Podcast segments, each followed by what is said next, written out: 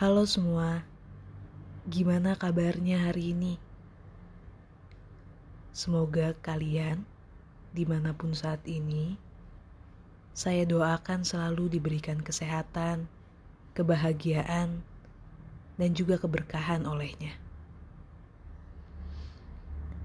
Hari ini saya akan melanjutkan part kedua atau bisa dikatakan ini adalah part terakhir dari cerpen Mili dan Penjaga yang hari Minggu lalu saya bacakan untuk kalian.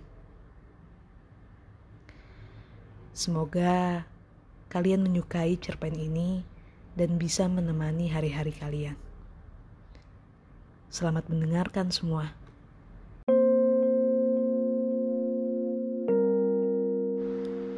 Sebulan berlalu, Mili yang selalu datang ke taman kota pada sore hari terlihat semakin dekat dengan pria yang sejak awal menarik perhatiannya itu. Mereka berdua terlihat sedang bercengkrama di bawah pohon apel. Aku sudah mengenalmu hampir satu bulan. Dan sampai hari ini, aku tidak tahu siapa nama kamu, kata Mili. Nama Tanya pria itu. Iya, nama.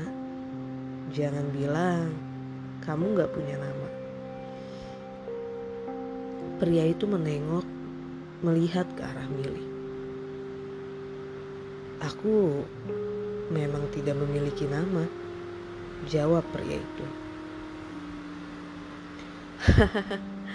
Kamu bercanda.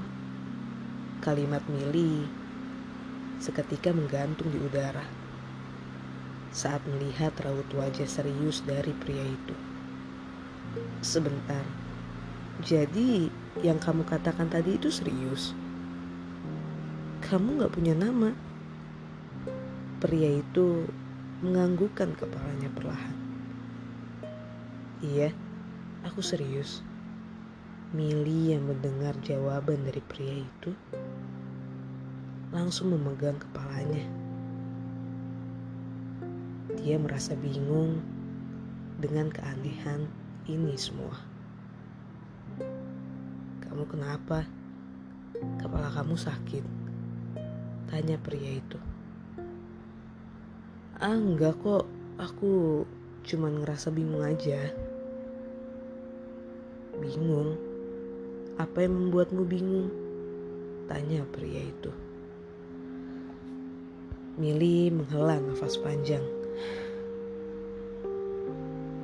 Ah, enggak kok, sudah lupakan saja bingung bingung yang sedang aku pikirkan ini. Soalnya nggak penting juga, jawab Mili. Ah, gitu. Oke. Lalu kemudian hening datang di antara mereka berdua. Di sela-sela keheningan, Mili berpikir, bertanya,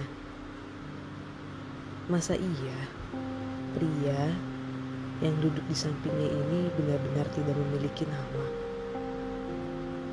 Kalaupun iya pria ini tidak memiliki nama, apa yang membuatnya merasa seperti itu?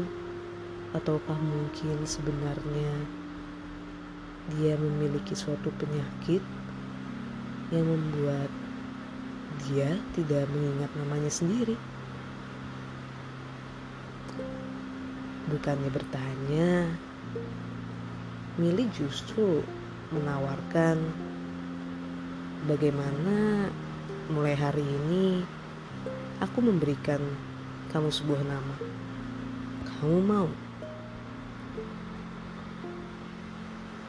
Pria itu kembali menganggukkan kepalanya. Tentu bila itu tidak merepotkanmu. Mili yang tadinya menghadap melihat ke depan, merubah posisi duduknya menjadi menghadap ke pria itu.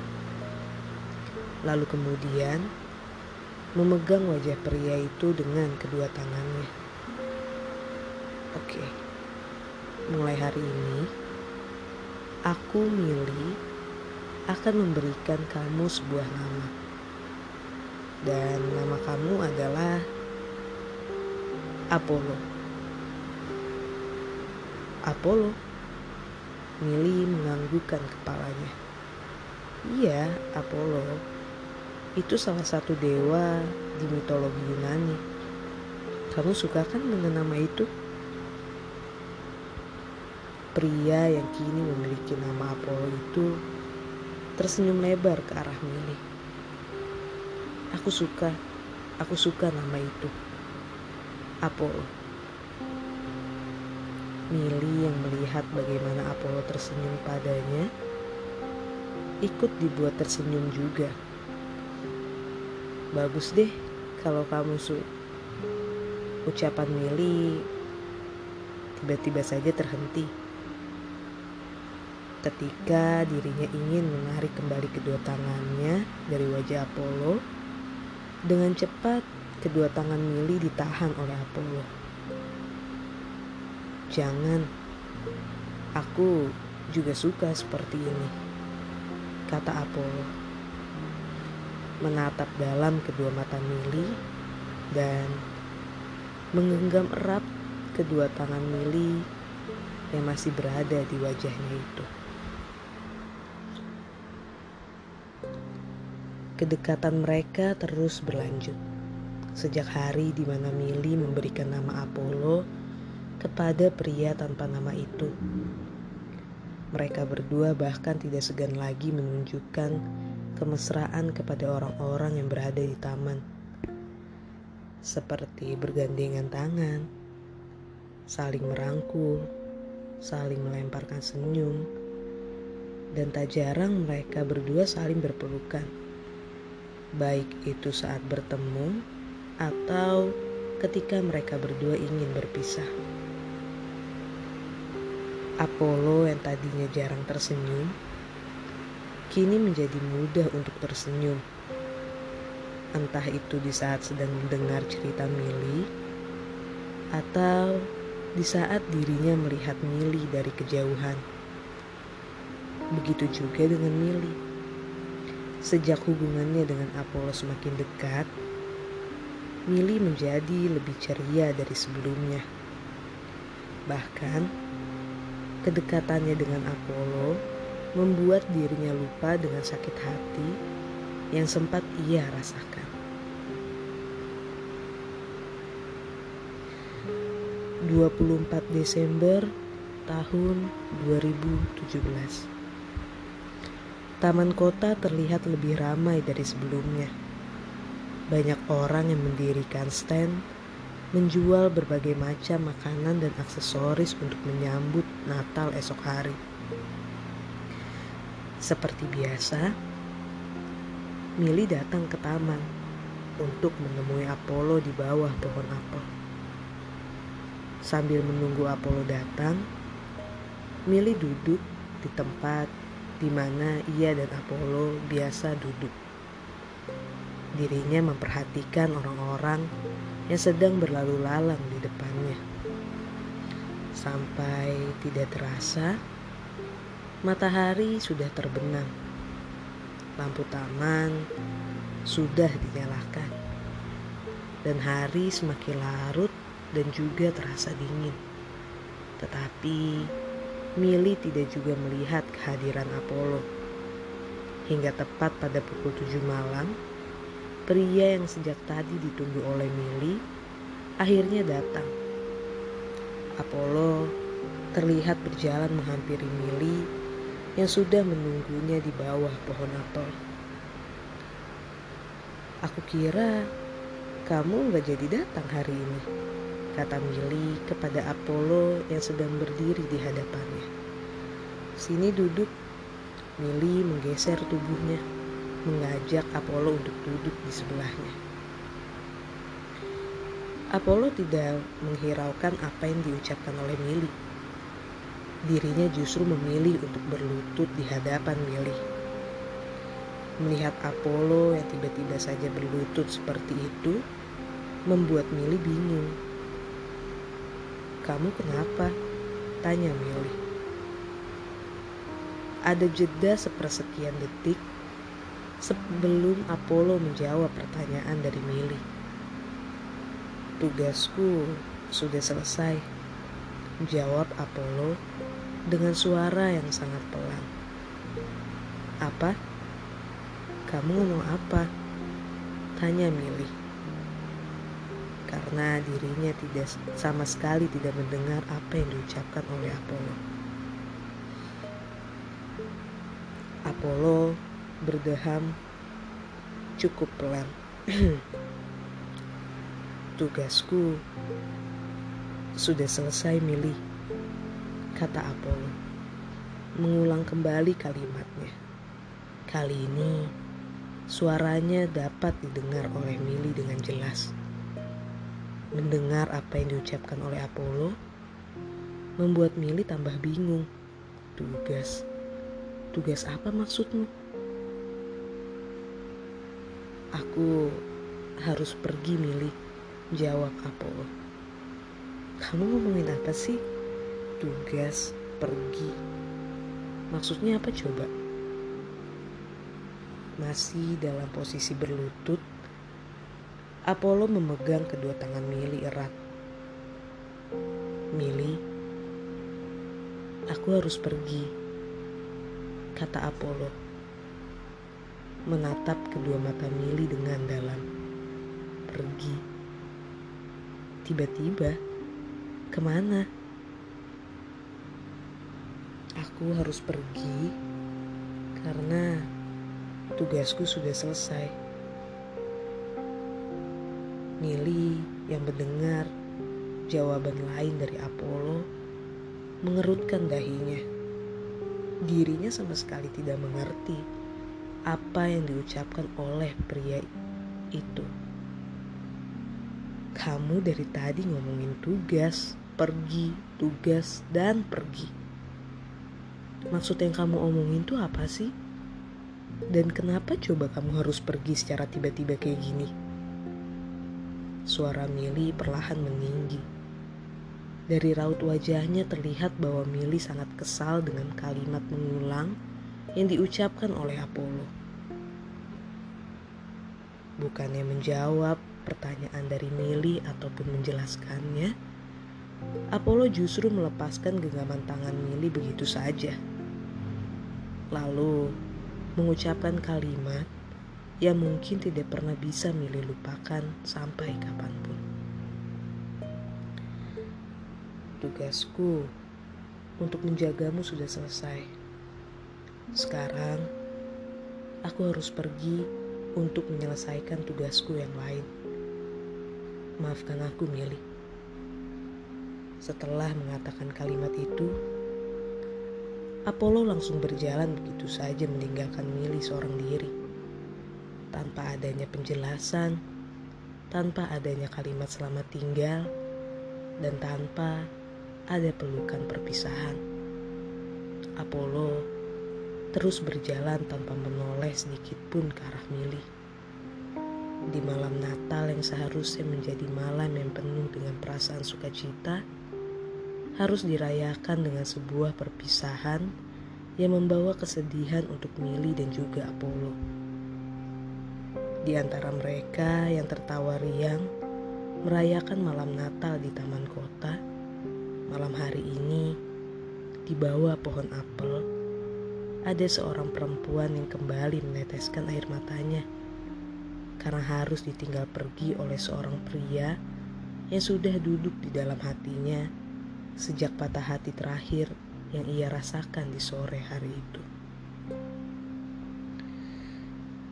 Tiga tahun berlalu, sudah lama sekali Mili tidak melewati taman kota. Butuh waktu lama bagi Mili untuk datang ke taman kota lagi Kepergian Apollo di malam Natal pada hari itu member memberikan bekas luka yang sulit dihilangkan oleh Mili. Seperti sore hari ini, dengan luka yang masih tersisa atas kepergian Apollo yang secara tiba-tiba, Mili memberanikan diri untuk berjalan kembali menyusuri taman. Hingga langkah kakinya terhenti di depan kursi taman di bawah pohon apel, tempat di mana Mili melihat dan mengenal Apollo untuk pertama kali. Sudah lama sekali Mili tidak duduk di kursi tersebut. Jari jemari Mili perlahan menyusuri tekstur khas dari kursi yang terbuat dari kayu mahoni. Saat sedang menyusuri setiap jengkal dari kursi tersebut, jari Mili merasakan sebuah plastik dari selipan kursi yang ada di yang sedang dia duduki itu. Mili mengambil plastik yang tertempel di bawah kursi tersebut. Di dalamnya terdapat sebuah amplop berwarna biru muda yang tertulis teruntuk Mili. Membaca tulisan tersebut, jantung Mili langsung berdebar hebat. Tetapi rasanya tidak sama seperti terakhir kali. Rasanya seperti menggores luka yang belum sepenuhnya kering. Perlahan, Mili mengambil nafas panjang. Kedua tangannya membuka amplop itu dengan perlahan. Lalu membaca isi surat yang ada di dalamnya. Teruntuk Mili, perempuan yang bisa mengajarkan apa itu cinta dan perempuan yang bisa membuatku bisa merasakan jatuh cinta untuk pertama kalinya. Mili, terima kasih banyak sudah memberikan nama yang indah untukku. Aku suka dengan nama ini dan akan terus aku gunakan. Mili, terima kasih sudah menjadi bagian di dalam hidupku. Walau itu hanya sebentar. Dan Mili, maafkan aku Maafkan aku harus meninggalkanmu begitu saja tanpa menjelaskan apa pun kepadamu. Maka dari itu, aku menuliskan surat ini padamu Mili untuk menjelaskan yang harus dijelaskan.